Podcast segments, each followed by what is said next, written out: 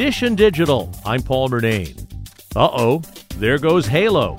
Amazon is pulling the plug on its Halo fitness and health devices less than three years after the initial launch.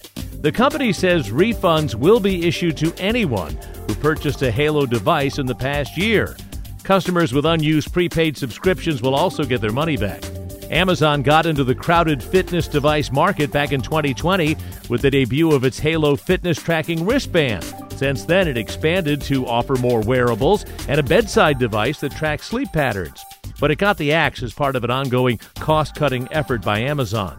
Amazon and other tech companies have been cutting costs over worries about the economy and slowing online sales. Amazon says the Halo devices and the app will no longer work after August 1st. Dish and Digital, I'm Paul Murnane.